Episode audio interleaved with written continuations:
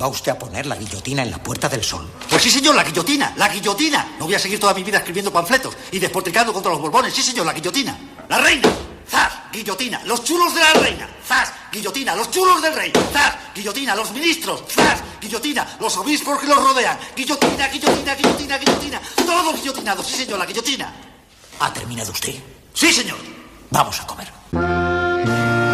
Welcome to Carne, Carne Cru- Cruda, Cruda, the album. Join us for danger, excitement, innovations. El Supremo arrebata el escaño a un diputado de Unidas Podemos por una supuesta patada a un policía de la que no hay más prueba que el relato de la gente. El Constitucional tumba el primer y el segundo estados de alarma a petición de Vox. La patronal, la brunete mediática y el Banco de España movilizan sus tropas para evitar la derogación de la reforma laboral y disparan sus baterías sobre el gobierno de coalición al que dan por muerto erróneamente por enésima vez. Viendo el panorama, uno se pregunta quién gobierna realmente aquí, porque el pueblo más bien poco. El Supremo, sin embargo, mucho. La inhabilitación del diputado de Unidas Podemos, Alberto Rodríguez, es un caso de flagrante intromisión del judicial en el legislativo. Le suspenden de su derecho a ser elegido, pero imponen la aplicación de la pena sobre el cargo electo, no sobre su posible candidatura en próximas elecciones, como debería ser. Privar de su escaño a un representante público por una presunta patada, eso sí que es una patada a la democracia en los mismísimos. El juez Marchena, que ya hizo carrera política con el juicio del Prusés, lo que tiene que hacer es presentarse a unas elecciones.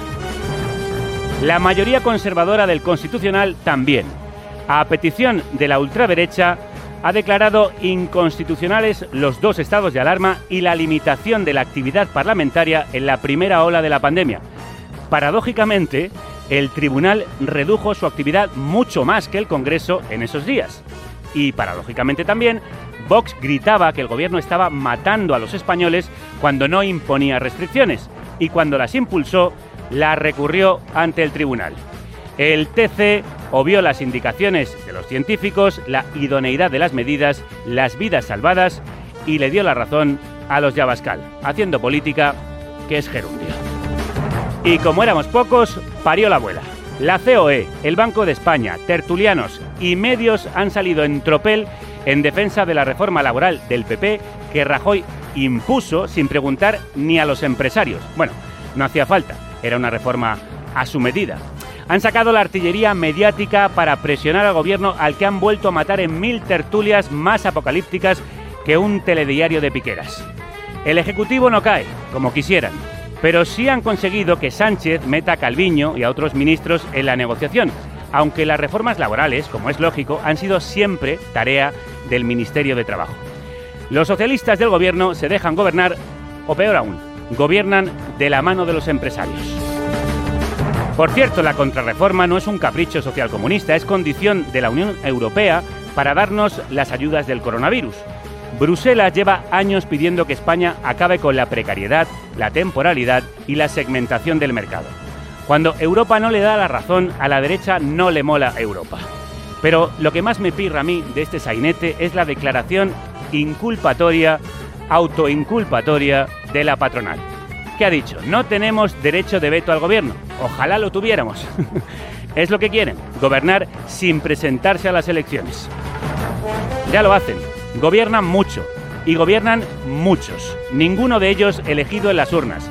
Entre empresarios, jueces, instituciones, medios y cloacas apenas quedan migajas para la soberanía popular. De donde dice la Constitución emana el poder.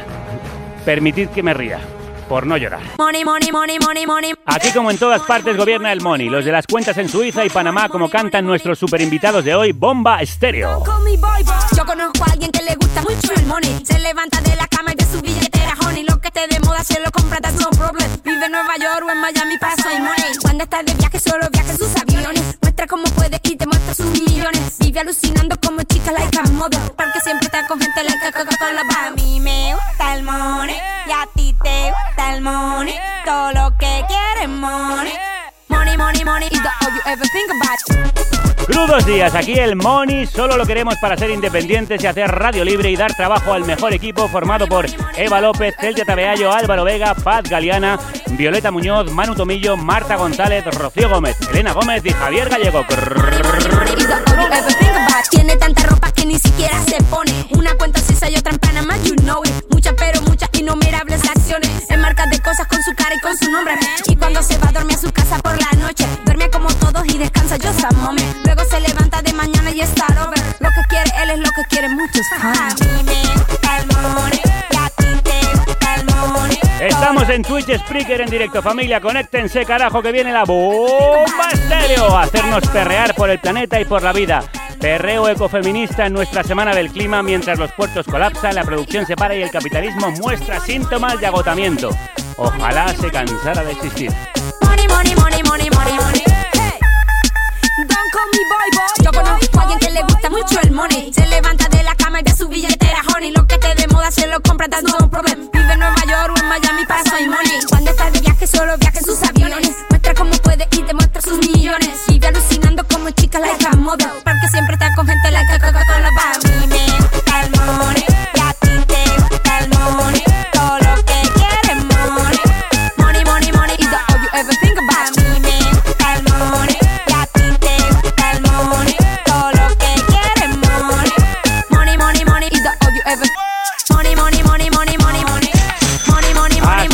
Ajustense el casco, abróchense los cinturones, que vamos a despegar. Iniciamos secuencia de ignición. Los motores echan fuego.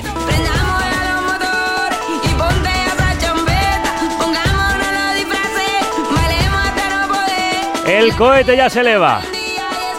La pista de baile se llena y la fiesta ya vuelve a empezar. Ya vuelve a estallar la bomba. El estéreo vuelve a sonar. Vuelven los colombianos del espacio exterior. Me caí, me paré, caminé, me subí, me fui contra la corriente y también me perdí, fracasé, me encontré, lo viví y aprendí. Cuando te pegas fuerte, más profundo es el beat, sí. Sigo bailando y escribiendo mis letras, sigo cantando con las puertas abiertas, atravesando por todas estas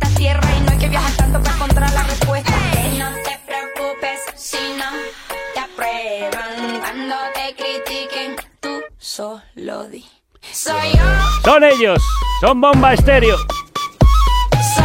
Son la electrocumbia, la champeta y la elegancia tropical. Son los que han hecho bailar a medio mundo desde Santa Marta y Bogotá a Nueva York, Madrid y Shanghai.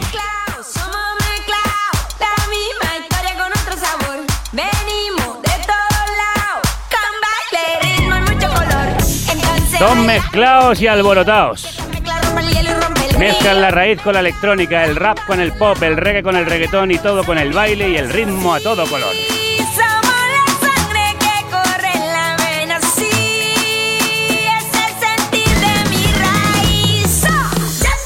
Nominados a los Grammy. Cantaron con Will Smith, estuvieron en Coachella, Canzonbury o el Sonar, tocaron con africanos y con los indígenas aruacos y cogis en la selva colombiana.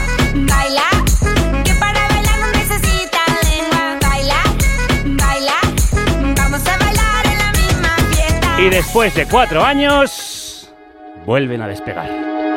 No quieren correr ni dejarse arrastrar por la prisa que la industria y el capital imponen. Quieren ir lento, como dice este tema, de su nuevo disco.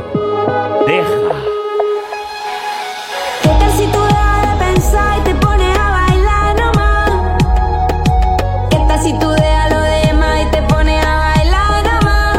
Una nueva invitación a cambiar el mundo con el baile. Se llevaron el agua, secaron los ríos, dejaron vacíos los montes por carbón, soltaron las manos y estamos parados en medio del bosque viendo su extinción. ¡Ay, sí! Una llamada a defender el planeta.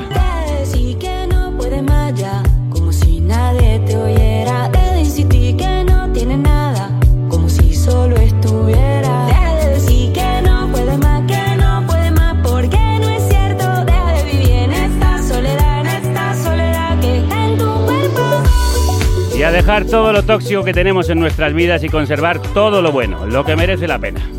Y para nosotras merece muchísimo la pena recibir hoy a Bomba Estéreo, el dúo formado por Lisa Humet en las letras y la voz, y Simón Mejía al bajo y la composición y la producción. Bienvenidos.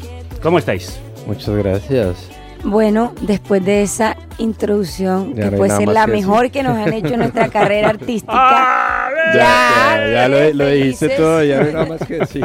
No, hombre, Se acabó mucho- la entrevista. No, hay mucho que decir porque teníamos tantas ganas de recibiros. Como veis, está todo el equipo aquí reunido porque es fanatismo lo que sentimos por vosotras. Bueno, Lo primero, bueno. qué maravilla de disco y qué pedazo de portada, la mejor de este año como poco, que es por donde quiero empezar. A ver, ¿qué son esa fantasía de trajes como de folclore psicodélico que se funden y camuflan con esa selva despampanante?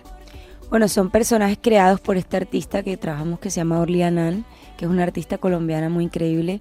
Ella se inventó estos personajes que son el agua, la tierra, el aire y el fuego. Los cuatro elementos Sí. en los que habéis eh, dividido el disco. Los Exacto. cuatro elementos personificados y puesta en escena. Ya venimos trabajando un rato con ella y es realmente complementa la música, que eso es lo más lindo de la- las artes gráficas de los discos, que complementen la música, ¿no? Eso es lo más, es toda una pieza de arte, eso se ha perdido un poco hoy.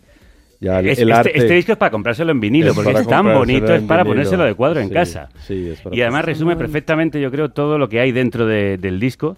Esos cuatro elementos de la naturaleza, el folclore y el color deslumbrantes, la tradición reinventada desde el futuro y la naturaleza en todo su esplendor. Eh, ¿Qué es lo que había detrás? ¿Qué es lo que hay detrás de Deja?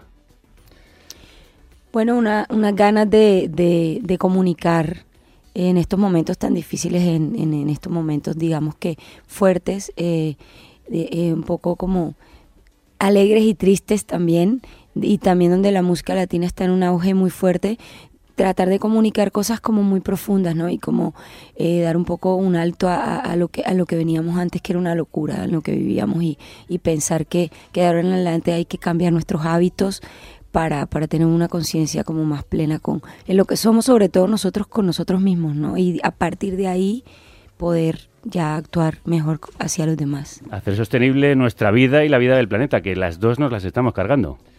Sí, y están, y están conectadas porque a veces no entendíamos que el planeta es un ser vivo también. Es como una persona. En la medida, una persona de la cual dependemos además, nuestra madre. Entonces, en la medida en que esté más enfermo, más enfermos vamos a estar nosotros. En la medida en que lo cuidemos más, más vida vamos a tener nosotros. Entonces, una relación simbiótica. Pues este disco es una vía de sanación a través del baile y de la música y de las letras. Como decíamos, se divide en cuatro partes, los cuatro elementos.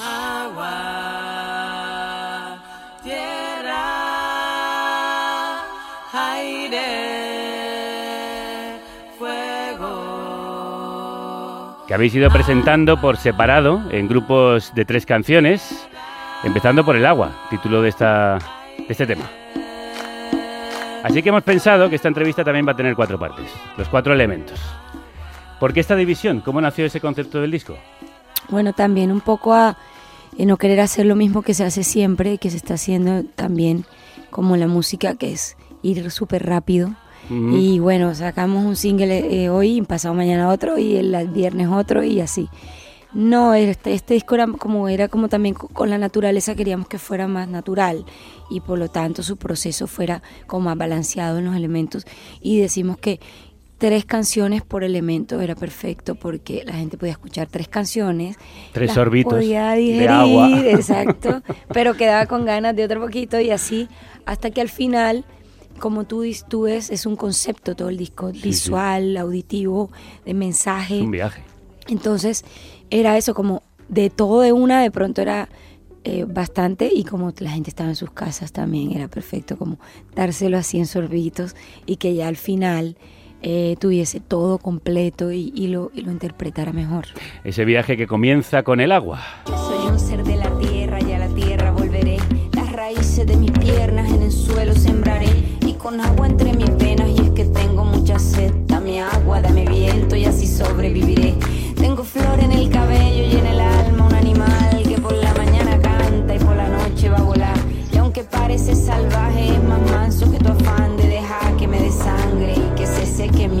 Lee, qué preciosas letras.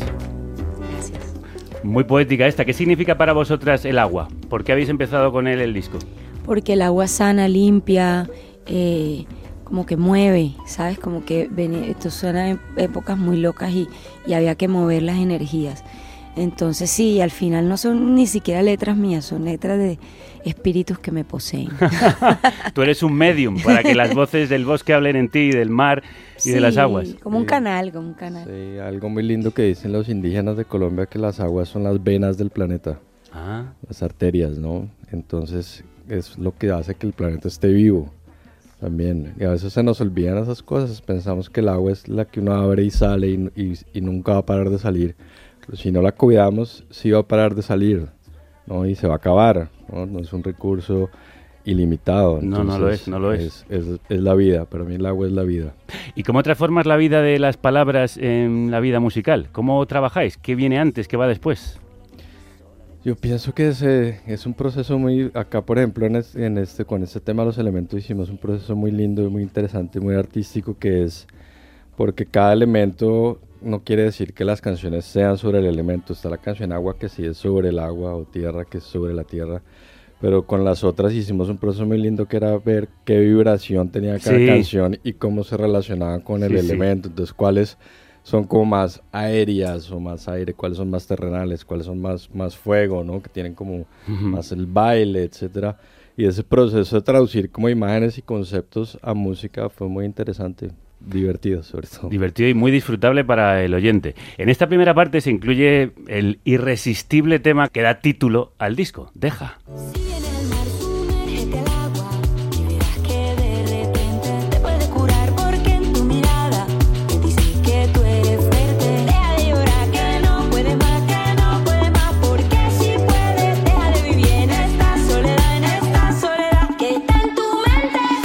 Bueno, un estribillo que uno no puede dejar de cantar una y otra vez es una llamada a dejar de quejarnos, a salir de esa soledad en la que nos aislamos y que está sobre todo en nuestra cabeza. Como canta Lee, ¿podemos hacer mucho más de lo que pensamos, eh, de lo que nos dejan pensar? Sí, claro, yo creo que estamos programados y hay que reprogramarnos de manera buena. Y bueno, esta canción habla de algo que, que- que todo el mundo ha, ha padecido en algún momento y sobre todo en este momento de, de, todo, de todas estas cosas, que es la depresión, pero mirada desde otro punto de vista y hablar del tema como algo que sí nos sucede, nos sucede a todos. Y, a- y, y- y eso, ¿no? Como, como aceptarlo como, como algo y es una canción que la puedes bailar, pero que a la vez estás hablando de este tema que, Eso hacéis mucho vosotras, ¿no? De que uti- utilizar el baile como herramienta para hablar de cosas que luego son muy duras. sí, sí, hay que hacerlo.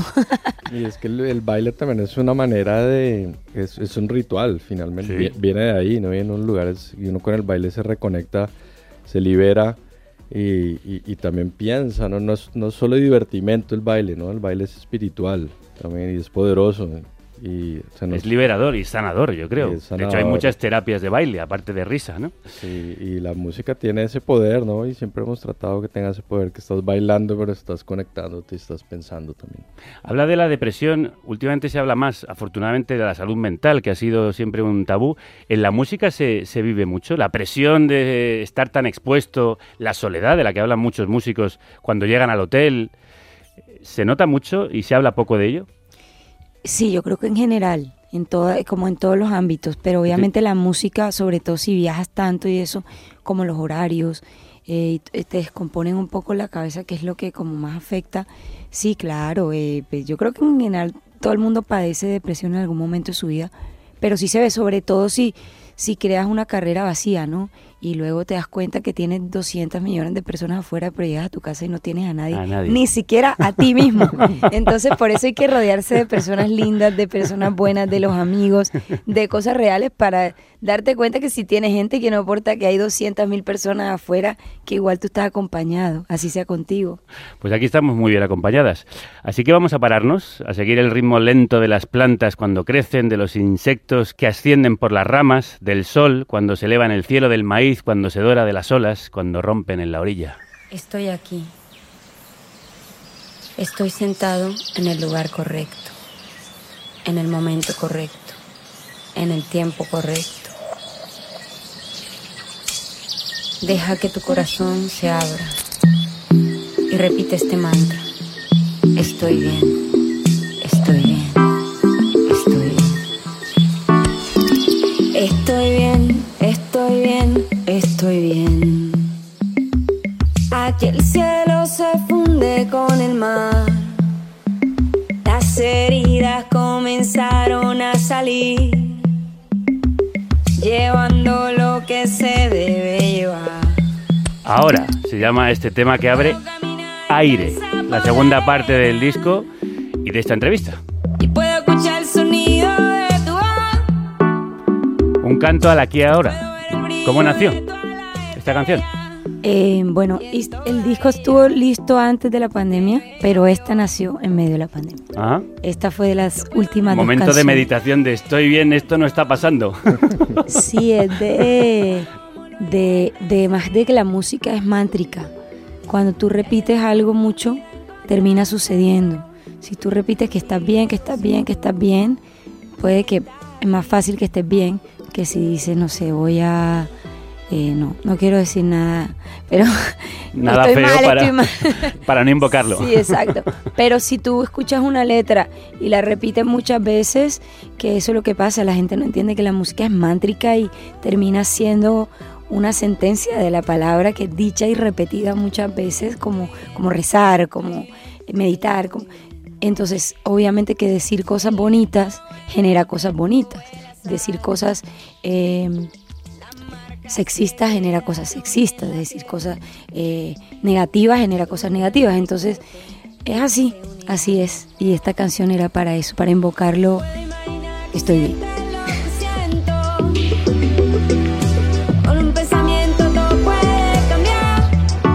Este disco ha nacido y se ha engendrado en un ambiente de paz, de reflexión, de meditación, de búsqueda de tranquilidad, por lo menos, que es lo que transmite muchas veces. Sí, totalmente. Sobre todo que donde lo terminamos, lo grabamos, lo finalizamos, digamos. Es un lugar muy poderoso de Colombia, donde vive Liliana, en la costa caribe. Tiene la Sierra Nevada de Santa Marta atrás, que es un lugar muy, muy donde poderoso. la sierra se funde con el mar. Y, el- y la nieve se encuentra en el mar Caribe. Es el único lugar en el mundo que sucede eso. Tiene unas culturas indígenas ahí milenarias. Es un lugar espiritualmente, energéticamente poderoso del planeta.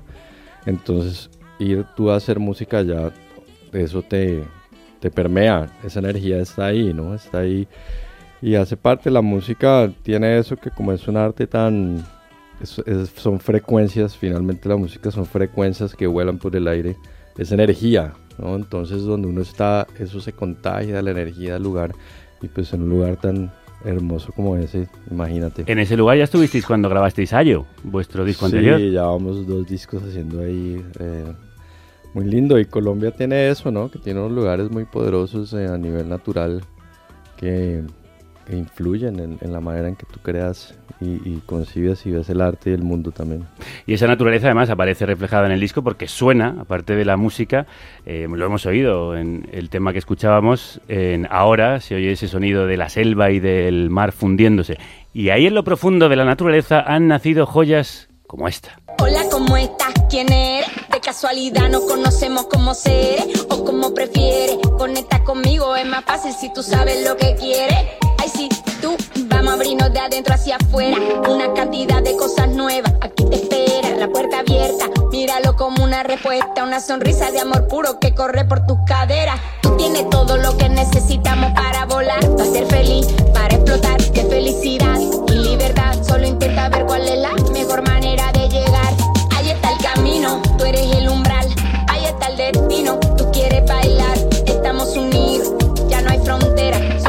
flotando por una misma esfera.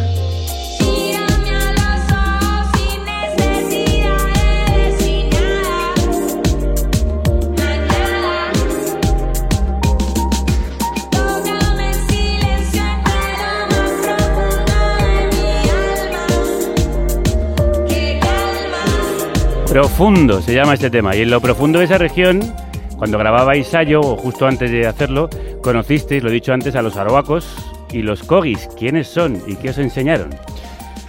Son eh, eh, tribus indígenas que habitan ahí, han habitado por mucho tiempo en ese territorio que es la Sierra Nevada. Hay cuatro grupos indígenas ahí importantes y son una gente muy espiritual que está muy conectada con el planeta y tiene una visión de lo que está sucediendo ahora en el planeta, el cambio climático, etcétera. ¿Son conscientes? Muy clara, muy clara. Eh, para ellos nosotros somos los hermanos menores, eh, porque ellos están allá en la sierra y la sierra es un lugar energético muy poderoso. Entonces hay que escucharlos, lo que ellos tienen para decir, no solo a esas tribus, sino a todas las tribus indígenas del planeta. Es el momento de escucharlos porque ellos sí han sabido vivir en, en armonía con la naturaleza, lo que nosotros no hemos sabido hacer.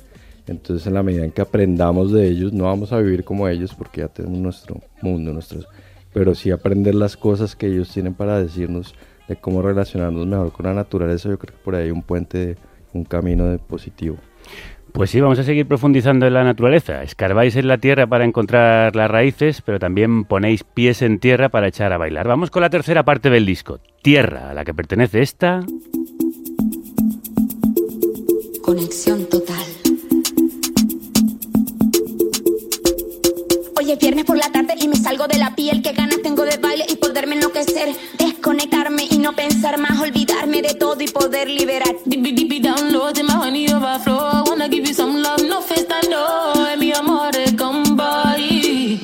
Y yo lo que quiero es tenerte aquí. Bonita contigo sin tanto escribir. Lee, en este disco te has rodeado de buenas comadres, como la nigeriana Yemi Alade, en este tema en el que combináis tambores, marimbas africanas con flautas indígenas. ¿Conexión total entre vuestra música y la música africana? Sí, siempre. Esa ha sido como la base de nuestra música. eh, la música afrocolombiana, la música indígena colombiana. Entonces, claro, y una de nuestras como experiencias más bonitas fue ir a África a tocar y nos llenó mucho, mucho de muchas cosas, eh, conocimientos, de, de- de experiencias. Y creo que siempre ha habido esa cercanía con África, que de ahí venimos.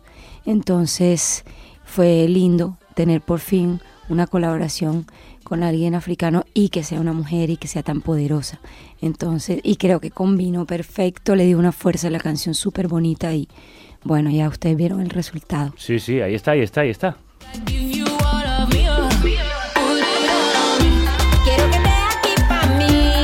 Y también llamaste a tu amiga eh, Lido Pimienta para que te ayudara con las voces. ¿Por qué? ¿Cómo? Lido me ayudó con todo, digamos que yo estaba como en, entre ese ayo y, y- en un limbo de que me sentía que estaba perdiendo mi identidad artística de muchas maneras y me sentía como que necesitaba algo, como que perdía un poco en eso de, de la industria, ¿no? Y dije, no, ¿quién es la persona que me puede llevar como a, esa, a ese arte desde las entrañas, desde, desde bien sentido y vivido. Y bueno, yo creo que todos los que conocen a Lido Pimienta saben que ella es para mí la artista más increíble que existe, eh, colombiana y wow, o sea, tiene todo eso a flor de piel y fue perfecto porque de ahí se armó una bonita relación que mutuamente nos ayudó a las dos como a crecer. Entonces de ahí se, se vinieron muchas cosas del disco muy bonitas. Es precioso el disco. Me interesa mucho también, Simón, cómo se ha ido creando la música, cómo ha ido naciendo. Deja. Eh, es un proceso totalmente colaborativo de grupos, eh, los músicos. eh, yo, siento que la música, por eso las bandas siempre son tan, cuando hay mucha, varias gente involucrada poniendo su energía, eh, o sea, todo se hace más grande. Entonces están los músicos de la banda, que José Castillo en las guitarras. Si tú escuchas las guitarras del disco son increíbles. Mm. Está Pacho Carnaval, que es un percusionista de folclore, que también Sí. tiene una canción que se llama Tamborero, que la cantó ahí. Temazo. Están unas chicas coristas de Cuba que se llama Ocan, que nos presentó Lido Pimienta. Está Lido Pimienta, está Liliana, estoy yo, está la persona que lo mezcló, el ingeniero que lo grabó. Está el sonido de la selva, el sonido del mar, están el- los indígenas cobis, entonces es como Una gran familia. Una gran familia. no Una gran somos comunidad, es un pueblo. Es una gran familia, una gran comunidad, la gente que trabaja con nosotros. Entonces la música es suma de energías y, ¿sabes? Uno, uno pone una, una idea, el otro la complementa y así es el proceso más lindo. de la Más gente. los espíritus. no olvide los espíritus que hablan a través de Eli. Bueno, y mientras todos esos espíritus hablaban, la naturaleza también estaba hablando y rebelándose contra el maltrato al que la estamos sometiendo. Este disco ha sido parido, engendrado en gran parte durante la pandemia. ¿Qué estabais sintiendo y cómo estabais viviendo lo que sucedía en el mundo con el coronavirus mientras eh, hacíais el disco? ¿Y qué estaba sucediendo en Colombia? Pues sabes que fue lo lindo que realmente lo, lo terminamos de grabar, de crear antes de la pandemia. pero conceptualmente ya veníamos con unas ideas de como de pandemia y de las cosas malas que están sucediendo en el mundo y todo, pero la parte creativa la terminamos antes de la pandemia, entonces hubo una energía muy linda y la pandemia simplemente fue el tiempo que fue lo mejor que nos pudo haber pasado, nos sentimos afortunados de que fuera así para mezclar el disco, entonces tuvimos como un año y medio, casi dos años, por eso suena tan bien. Tomándolo con, con calma, con calma. Bueno, en realidad casi se puede decir que el disco es premonitorio. Es premonitorio. Es premonitorio. Está O sea, hablando de si fuerte, seguís maltratando a la naturaleza, la naturaleza te va a responder.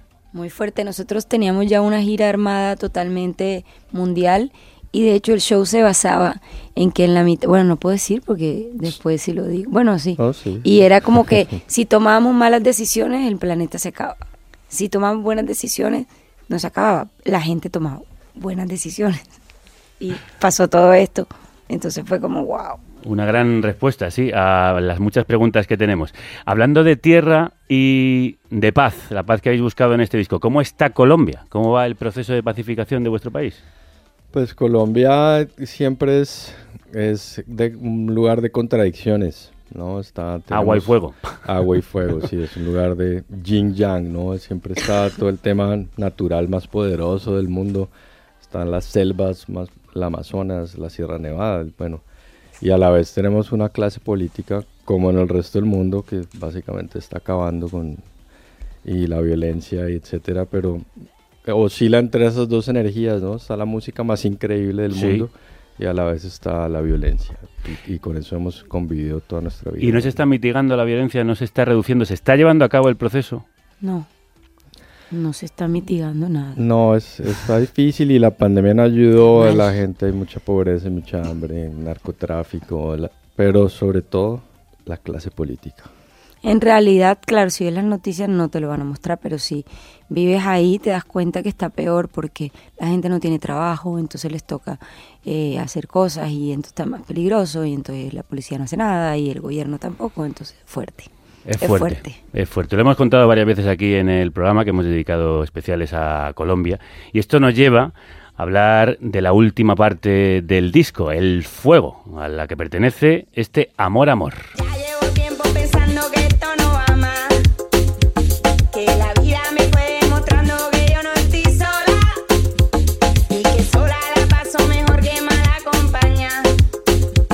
disfrutar.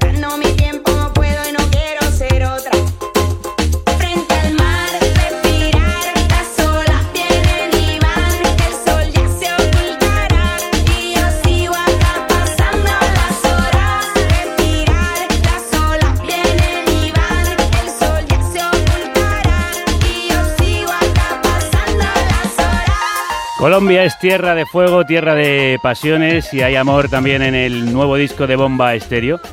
Lee, frente a la avalancha de música machista en todas partes del mundo, ¿hay una nueva ola de canciones feministas?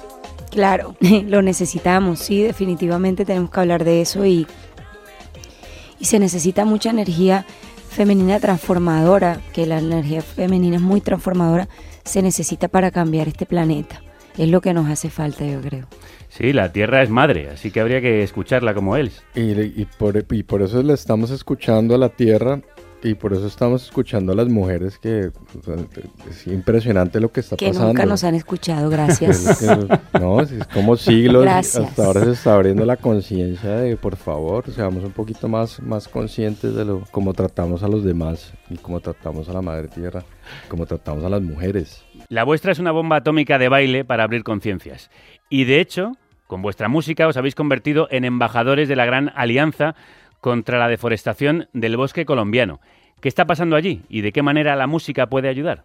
Pues yo pienso que creando conciencia, creando conciencia es lo primero y digamos lo que más al alcance nos queda porque podemos hablarle a las personas a través de la música y, e inspirarlas para que se reconecten con esas cosas que estamos desconectados, ¿no? con el planeta, con el respeto a la vida, etcétera.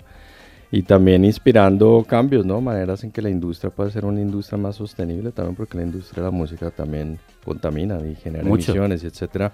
Pero ya ese cambio de conciencia está sucediendo y las bandas lo están comenzando a aplicar y los festivales, etcétera. Entonces yo creo que es un pone largo. así, hace con la mano diciendo, bueno, mucho, mucho no está cambiando la industria.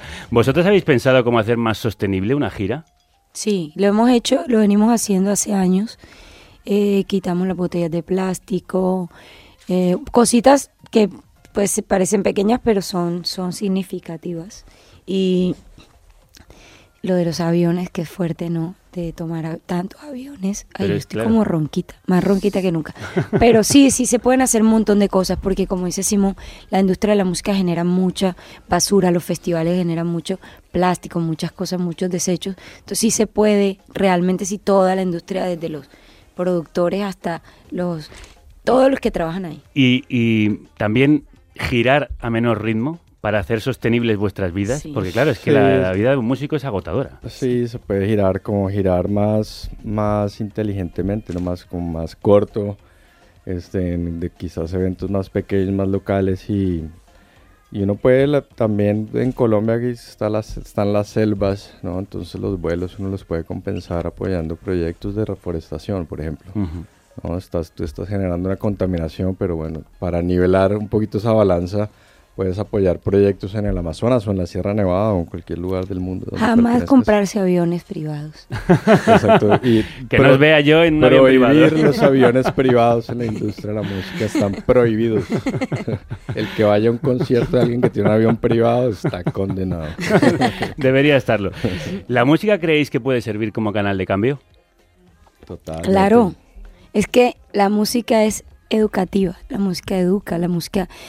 eh, afortunada y desafortunadamente, los niños desde que nacen hasta, bueno, la gente hasta que se muere, escucha música que está increíble, pero si te están mandando un mensaje erróneo, tú oyes una niña de tres años cantando cosas que no están bien, entonces Claro que la música es súper educativa, la música, o sea, te hace más caso a una canción que al profesor del colegio, de la universidad, a los papás. Entonces, definitivamente la música hay que prestarle atención y ver qué es lo que se está diciendo en la música.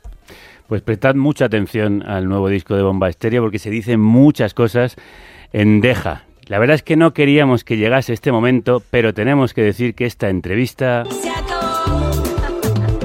Lisa Omet, Simón Mejía, Bomba Estéreo. Ha sido un placerazo inmenso. Muchísimas gracias. El. Ha sido un placer, la verdad. Un gusto. Gracias. Mucha suerte.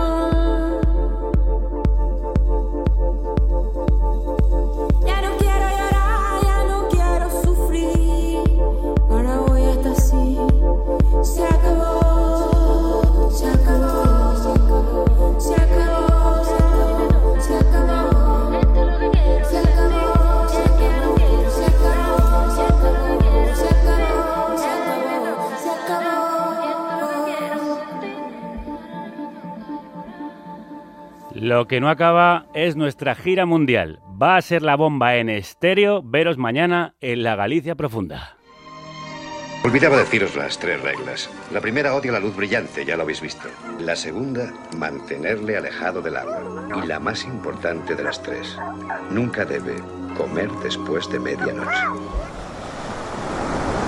Mojados por el agua de la costa de Galicia Al sol de la ría de Arousa. y atiborrados de buena comida galega, Carne cruda se convierte en un programa. del Festival do Imaginario de Vila García de Arauza. Un programa en directo con Joe Dante, el director de los míticos Gremlins. ¡Ah, y Piraña! Con dibujantes de Marvel y DC Comics. Y con la música en directo de Killer Marvel. Un programa terroríficamente fabuloso. El viernes 29 de octubre a las 8 de la tarde. En el auditorio de Vila García de Arauza. ¡Entrada gratuita! ¡Hasta completar aforo! Reserva ya en carnecruda.es. La República Independiente de la Radio. ¿Cómo son? Como niños, vamos, como nosotros. Bien, mañana iremos en busca de gremlins, goblins, meigas, mouras y otros seres, pero ahora, niños y niñas, vamos con nuestros gremlins favoritos del humor. Con todos nosotros. El de Batwitter, el de Batwitter. Con todos ustedes, los Twittertulianos. Y Twitter Tuliana, Anastasia que viene con un outfit espectacular de rosa y rojo a la altura de Bomba Estéreo que iban preciosos. Vas preciosa, estás estupenda, insuperable. ¿Qué tal?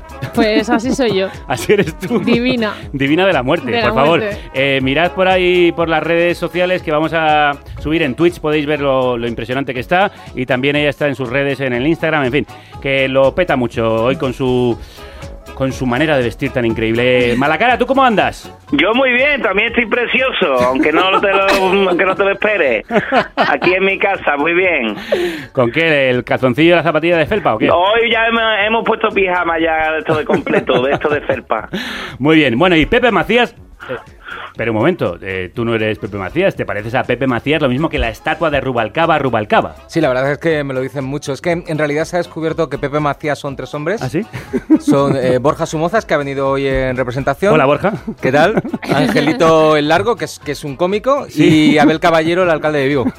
Ah, pero esto es como lo del planeta, lo de Carmen Mola. Sí, sí, mola un montón. Magnífico juego de palabras. Eh, veo que sigues el libro de estilo de Pepe. Bueno, a ver, dejemos de hablar de esa entelequia que es Pepe Macías. Siempre he querido decir la palabra entelequia. Sí, por ¿Qué cierto. significa? Sí, ¿qué significa? Pues al- algo que te creas en tu imaginación, Ah. que no Ah, existe. vale. Ah, algo que no existe. Bueno, pues por cierto, un abrazo a esa entelequia que está currando como un animal, el pobrecito mío, y no puede ver, pero bueno, eh, gracias a eso tenemos aquí a este que se le parece en Sí, Somozas. tenemos el listón muy bajo. Bueno, Bueno. dejemos de hablar de, de esta entelequia y vamos con nuestros titulares. Vole Twitter, Twitter. Información con carácter en 140 caracteres. Llega Halloween, la fiesta del terror. Oh. Este año la gente no lo va a diferenciar de cualquier día. Ya, como las negociaciones de la reforma laboral, que parecen pesadilla antes de Navidad. Peor, el PSOE y Unidas Podemos parecen Jekyll y Hyde. Bueno, tampoco es eso, Borja. Solo discrepan a veces, como el de Psicosis y su madre. Jo, qué relación más bonita. Ay, preciosa. La verdad es que me encanta la fiesta de Halloween, sobre todo lo de ir a pedir caramelos a las casas. Hablando de eso, oye, ¿la reforma laboral va a ser truco o trato? Pues yo qué sé, a mí de política ni idea, que respondan los debatuiteros. Eh, Anastasia. Bueno, yo, a ver, voy a hacer un resumen rapidito, ¿vale? Eh, esto es como eh, Choose Your Fighter, Street Fighter, ¿no? Entonces, eh, por un lado está... Choose your fighter. Exacto. Eh, Yolanda Díaz que va con los pobres y Nadia Calviño con los ricos. Sí. En la historia de la humanidad. Entonces, eh, pues nada, eh, está Yolanda Díaz, que es bastante maja, que dice que sería un detalle, un detallito, avanzar con los derechos laborales. en plan, o sea, sería de buen rollo, ¿no? Molaría Bien. un poco. Para el currito medio, que es la mayoría de la Exacto. Y luego está la otra que dice que, oye, Yoli, tía, mm, déjame que, que cobre tres euros un poquito la chica que tengo en casa, ¿no? Claro. O sea, que con tres eurillos ya tiene para sus cosas. Pero nadie, eso es explotación. Bueno, pero oye, ya tiene ya para sus cosillas, con tres euros. Venga, ¿no? Yoli, déjame que, que le pague tres euros. Venga, le subo medio, tres euros y medio. Pues Ni para ti ni para mí. eh, ni para ti ni para mí. Está así un poco la cosa. Muy bien explicada la reforma laboral. Sí, Nadie lo hubiera explicado mejor. Reforma laboral para dummies. Mala cara, ¿qué dices tú? Yo creo que va, eh, eh, yo creo que puede ser trato, eh, va a ser trato del, de, pero del PSOE con la COE, con los que dicen, oiga, la culpa de la desigualdad no es del 1% de los ricos, sino de que es que hay un 40% de gente que sigue siendo pobre pudiendo no serlo, pudiendo decir, oye, estoy hasta el mismo de pasar hambre que todos los días, pues nada, no hay manera, pues con eso creo que con lo que va de trato. También, hombre, también cabe la posibilidad con el Pedro Sánchez de que sea truco, concretamente Sí. el del almendruco, porque recordemos que Pedro Sánchez es un pájaro, eh, entonces le, va- le puede poner con Yolanda, eh, firme aquí, firme aquí, pone reforma, reforma, firme aquí, y te acaba de meter la reforma de su casa, de la, Mon- de la Moncloa, de la Moncloa concretamente, que ese no, además ese no va de Ikea, ¿eh? No, aunque él es un poco como un mueble de Ikea, está formado por partes, ¿eh? según le van añadiendo y según conviene. Borja, ¿y tú qué dices de la reforma? Pues nada, yo creo que, que al final vive con tus padres. Es lo mejor, porque, porque yo creo que con, con el salario, a lo mejor cómo se va a quedar y tal. Sí, como ya está, más bien. eh, Yo creo que además con tus padres estás muy a gusto. Sí. Yo lo veo, ¿eh? ¿Los conoces además? Sí, Son sí. gente de confianza en general. Sí, aparte con el salario mínimo te da solo para, para Netflix para una ¿cómo se dice? Una extensión de Netflix, ¿no? O sea, Una serie. O sea, un dispositivo. Solo te da para un dispositivo. Sí. No puedes ni compartir. Claro, no puedo ni compartir. Entonces, yo, yo, vamos, yo con mis padres muy bien. Sí, o sea que dejemos la reforma como está y a la gente en casa de sus padres. es. Exactamente. Hasta los 50 o 60. Bueno, vamos ya con la noticia verdaderamente importante. Sí. eh, algo que pone en peligro los cimientos sobre los cuales se asienta la sociedad occidental. ¿La variante Delta Plus? No, no, eso es un hilillo. Me refiero, me refiero a lo del Brexit. Lo del Brexit, os, Sí, os sí. habéis enterado, ¿no? Que Sí, está, sí, sí. que está alterando pues el abastecimiento de alcohol en nuestros bares. Bueno, a ver, igual no es mala cosa tener fin de sobrios. Bueno, es verdad, sería bonito. Botellones de agua con gas. gente descubriendo que tiene hijos de repente. Bueno, ahora en serio. ¿Qué medidas puede tomar España para que Reino Unido vuelva a la Unión Europea? Yo propongo el compromiso firme de construir más balcones con vistas a piscinas. Mira, para decir eso mejor que respondan los debatuiteros. Eh, Anastasia. A ver, yo, mira, ¿qué te diría? Yo creo que hay que demostrarles a los ingleses eh, reunidos que somos igual que ellos. Entonces, Me lo gusta bueno- mucho lo de ingleses unidos. Reino Unidos. Reino Entonces, Unidos. para lo bueno y para lo malo. Entonces, para lo bueno, pues yo qué sé qué será. Y para lo malo, pues nada, pues que somos pues eh, alcohólicos, clasistas, ¿no? Un poco así, a su rollo, o sea, Sí. lo que somos ahora, Sí, vamos. eh, aunque ellos son más del balconing que nosotros, ¿eh? Claro, entonces yo creo que molaría eh, estirar un poco el rollito este del balconing. Mm. Sí. O sea, que se haga más, que se haga como en las plazas, en los pueblos, que ellos vengan a vernos. Sin piscinas abajo. Claro, entonces dejamos todos los toros y todo eso y nos dedicamos al balconing. y si de- alguien la palma, pues oye, es que ya sabemos todos que sobra gente. Claro, sí, sí. es un buena- una buena manera de control de la población. Claro, La verdad es que muy bonito. está. Que no hay para todos, efectivamente. Sí. Eh, supera eso, mala cara. Bueno, yo creo que vamos a ir todos por el mismo. Yo había pensado también que para que vuelvan estrictamente, la solución podría ser en el Canal de la Mancha poner un montón de balcones. Entonces, de tal manera que es que por, por naturalmente van a ir van a ir viniendo. Eh, y la otra, yo también he pensado que, que vamos a ver, eh, tampoco, eh, a lo mejor no queremos que vuelvan. Y lo que tenemos que hacer es convertirnos nosotros un poco en ellos. Entonces, podemos empezar a pedir sangría, que yo no he visto en mi vida a nadie pedir sangría en un bar. Podemos empezar a pedir paellas de estas precocinadas, a ponernos las sandalias con calcetines, a cogernos una papa al sol con cerveza del tiempo a las 4 de la tarde, eh, unas buenas pestañas postizas, en fin, podemos, yo creo que transformarnos un poco en ellos. Creo que eso va a ser más fácil. Luego nos quejamos de las generalizaciones y los tópicos nacionales, pero vamos, hemos soltado una ristra de tópicos británicos. Muy injusto. Muy injusto, muy injusto. No son así, esa es la tierra de Shakespeare, por favor. Sí, de- y de- de los Smiths. Y de los Smiths, joder. Bueno. Esta gente tuvo a Bowie. Pero es que esos no vienen aquí, esos se quedan ahí en sus pubs y sus cosas. No, que Aquí luego se van a... No, no, vinieron a Ibiza ahí, montaron todo el movimiento ahí Bueno, sí. psicodélico y Bueno, hippie, digo, o- Oasis son un poco como han Sí, descrito. este- no, Oasis están entre, un- con un pie en cada lado. Sí, son como como- Gibraltar, yo- están en medio. Yo creo que harían balconing, Oasis. Totalmente. Bueno, vamos a lo siguiente. ¿A dónde, Borja? Bueno, pues el reloj, el reloj me dice Las 10.49, que es la hora de la pedrada de Anastasia. Pero esto lo has metido un poco a capón. Bueno, sí, es que es, es que es una sección patrocinada y hay que aprovechar. Eh, ¿Patrocinada? ¿En serio? ¿Quién paga? Pues Anastasia, que paga por desahogarse. Pago ¡La yo. pedrada! ¡Como otro espagueti! ¡Ay, mira qué pedrada! Bueno, pues aquí está la pedrada de Anastasia. Hoy a quién se la lanzas. Mira que está bailando la sintonía. Oye, como una entelequia, ¿no? Es una entelequia, ¿el qué? Todo esto. Todo esto que está pasando es una gran entelequia, sin duda. Exactamente. No entiendo aún lo que significa. Que pero sí, esa cosa que está en tu imaginación. Ah, vale. sí, o sea, la sí. mayoría de lo que a ti te pasa. Ah, vale, creo que lo pillo. Vale. Bueno, pues yo, ¿qué quieres que te diga? Voy a seguir eh, hilando eh, Mm. con el Reino Unido. Hilando Mi- fino. Hilando finito. La pedrada mía es para el Reino Unido así en su conjunto global. Ostras, ostras. Como- Estamos perdiendo toda la audiencia inglesa, que es variopinta. Lo siento, los quiero mucho, ¿eh? Yo he vivido ahí cinco años y Ah. tal, pero se lo regalo entero. Entonces... Que se vayan.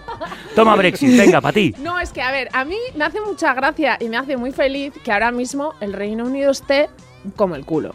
Me- o sea, sí, Es un poco que se jodan, ¿no? que sí, sí, o sea, me hace gracia que Boris Johnson esté en plan como para ir al diario de Patricia, ahora mismo. Porque em, Hoy con nosotros Boris Johnson. Mi país está en la ruina, no llega el abastecimiento. Pues mira, es que están sin comida, están sin, sin, Sin sin latas en los supers, están que si mandas un paquete en correos no llega. Que esto lo sé yo de verdad de fuentes eh, cercanas a Sí, mi sí, ser. sí, fuentes fidedignas. Sí, eh, están que no tienen camioneros, están que los hoteles tienen que cerrar las habitaciones no porque no tienen gente para limpiar. ¿Y eso por qué ha sido, señor Boris Johnson y toda tu gente? Porque eh, habéis pensado que no hacían falta los inmigrantes, habéis echado a los inmigrantes. ¡Bravo, bravo! ¡Presidenta, presidenta, presidenta! ¿Eh? El discurso barato, populista de toda la vida, del año 1, de que los inmigrantes nos roban el trabajo, bla, bla. Pues ahí lo tienes. In your face. In your face. Entonces, que aprendan algunos que hay por aquí, por estas zonas peninsulares, Sí. ¿eh? de lo Mm. que pasa Que también hay. cuando, ¿eh? que Mm. hace falta de todo un poco, ¿eh? de todos los sitios. Y nada, ahí lo llevas. Ahí dejas la pedrada. Muy bien, goodbye. eh. que son como, todo el mundo ha dicho que son nuestros amigos, pero ninguno, o sea, todos hemos dicho lo de los balcones. Entonces, bueno, los amigos, pero lo de los balcones lo hemos dicho todos. ¿eh? Bueno, all my love to England. Eh, Borja. Bueno, la carne de gallina con, con este discurso, pero ha llegado. de verdad. Sí, sí. Eh, pero ha llegado el momento de los hashtags. Esto es una montaña rusa de Buah, emociones. es un no parar. Echando una de hashtags. Nuestra siguiente noticia tiene como protagonista al. ¡Qué malo! Bueno, ha habido papas malos, papas buenos e incluso papas alioli. Oh, este es peor todavía. Pero en este caso nos referimos a un papa concreto, al papa. Dígalo todo con una canción. Paco, Paco, Paco. El Papa Paco ha protagonizado una nueva polémica al pedir salario universal, la reducción de la jornada laboral, liberar patentes y que los gobiernos no escuchen a las élites económicas. Pero vamos a ver, ¿se está presentando a las elecciones en el Vaticano? O igual va a formar un nuevo partido de izquierdas. Yo veo bien otro partido de izquierdas, hay pocos, nunca están de más. Además, si tenemos al PP, ¿por qué no vamos a tener al Papa? ¡Socorro, basta! Y creíamos que se había ido Pepe, pero no, está, en de espíritu. presente, sí. El actual sumo pontífice no gusta mucho en el seno de la derecha. Y cuando digo el seno de la derecha, me refiero a la teta de Ana Rosa. Tengo que decir que el Papa eh, no ha estado nada El afortunado. Papa es un Papa comunista y es Ah, el bueno. representante del diablo en la tierra.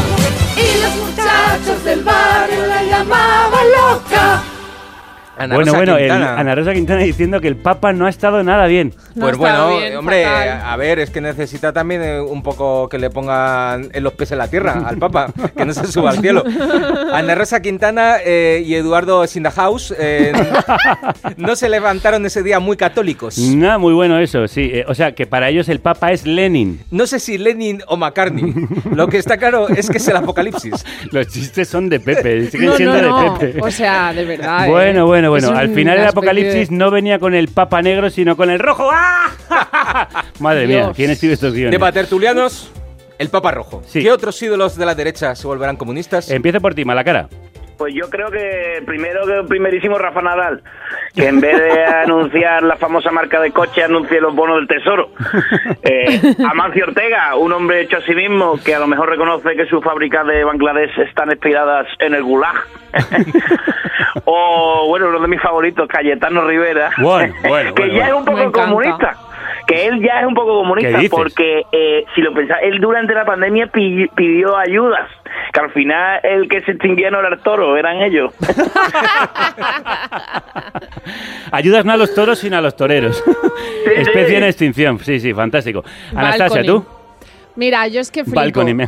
Oye, para los toros, para los toreros, balconing. balconing. Ahora, para ahora, a partir de la solución para todo, balconing. Balconing, sí. Eh, a ver, yo es que flipo, porque es que el Papa, Mm. ¿vale? Eh, eh, el Papa Sí. ha dicho, quiero un mundo menos populista que acepte al inmigrante y con menos desigualdad, Sí, sí. señoras y señores. La pedrada del Papa es, como la eso, tuya. Sí, pero es eso ser comunista, es que están locos, hay gente que está, o sea, le dices, oye, ¿qué te parece si repartimos este plato de arroz entre dos? No sé qué.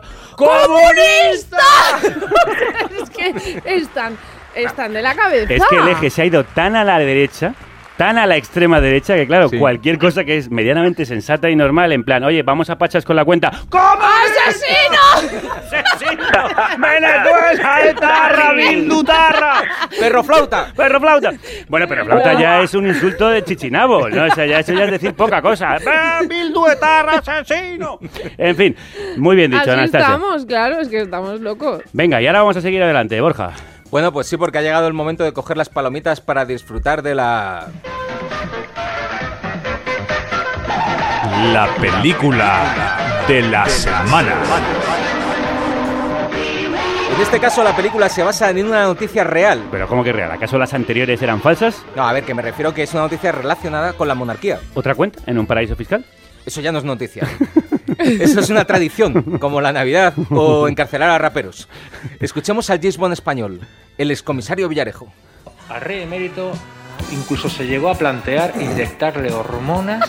No la quiero. Las Hormonas hicieron. femeninas y Hormonas femeninas. inhibidores, inhibidores de testosterona, etcétera, etcétera. Es decir, para rebajarle la libido, porque se consideraba un problema de Estado el que este señor fuera tan, eh, digamos, ardiente. ardiente, ardiente. Ah, Bueno, pues yo creo que se confirma lo que todos sospechábamos, ¿no? Que Juan Carlos I le inyectaron hormonas femeninas para rebajarle la libido. A ver, a ver, a ver, españoles, españoles, por alusiones, que habláis de mí, a ver, ¿eh? A ver, majestad, no, no es nada malo, es una cosa muy normal. ¿A quién no le han inyectado alguna vez hormonas femeninas e inhibidores de la testosterona? ¿Y se puede saber por qué me inyectaron eso? Hombre, dicen que lo hacían un poco por una cuestión de estado. Cuestión de estado, el que tengo de aquí colgado. Pero, oye, ¿esa información es cierta, Juan Carlos? Ah, ni idea, porque yo me he metido de todo. y, y he metido de todo. Pero, pero a ver, ¿funcionaba? ¿Le bajó la libido? Funcionó regular. Lo que hizo fue que me daba lo mismo Codina que Codino. Hubo un desfile militar que hasta le hice ojitos a la cabra de la legión, no te digo más. Oye, pues tenemos una grabación inédita de Villarejo en el que usted confiesa que le baja la bilirrubina. ¿Qué dices? la bilirrubina Ay, con las hombre. hormonas No puedo parar de bailar.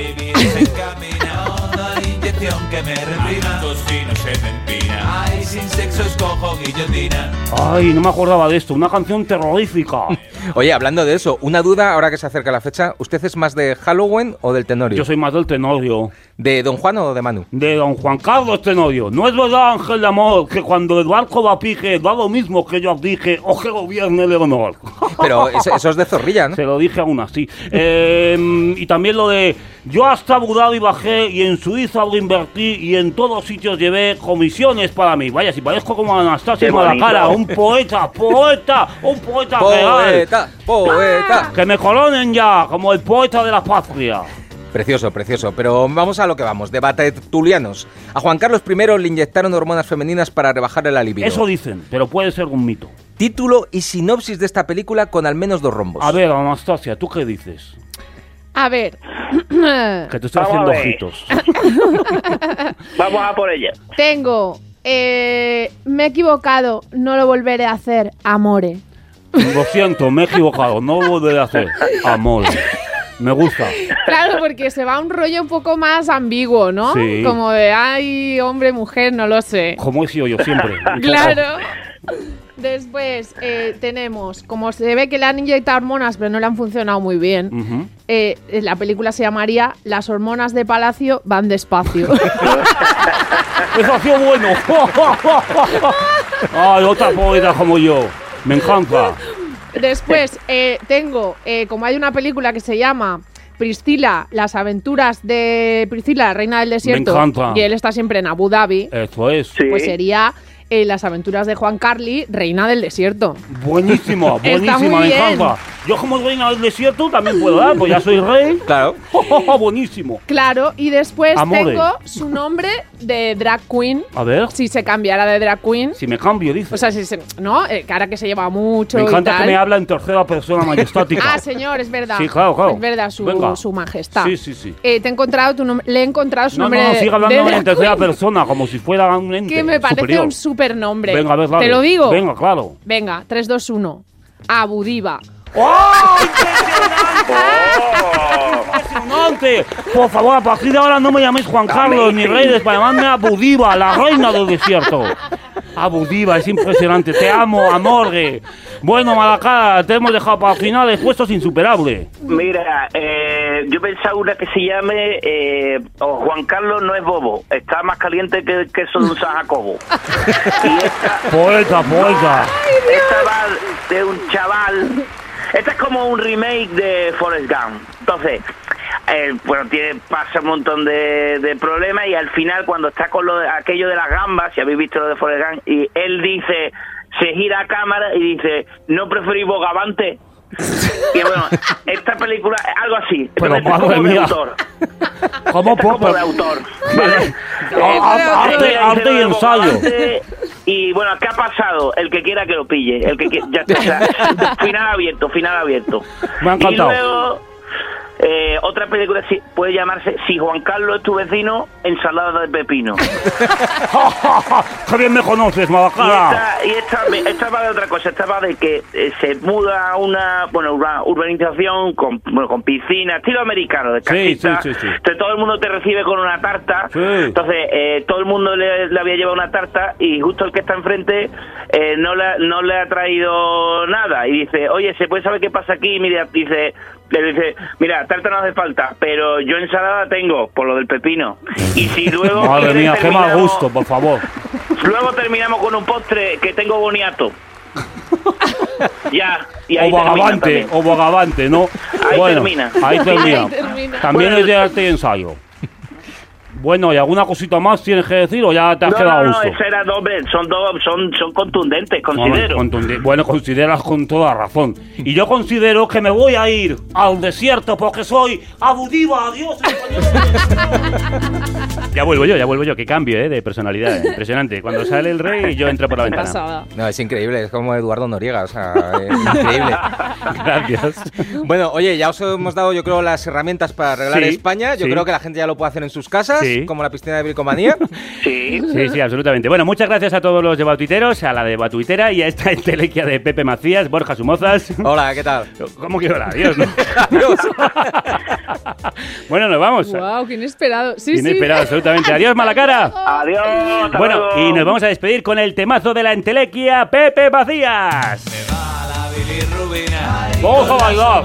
Femenina parece la corina Hay una latina en la piscina Mi libido se encamina No hay inyección que me reprima Tocino se me empina Ay, sin sexo escojo guillotina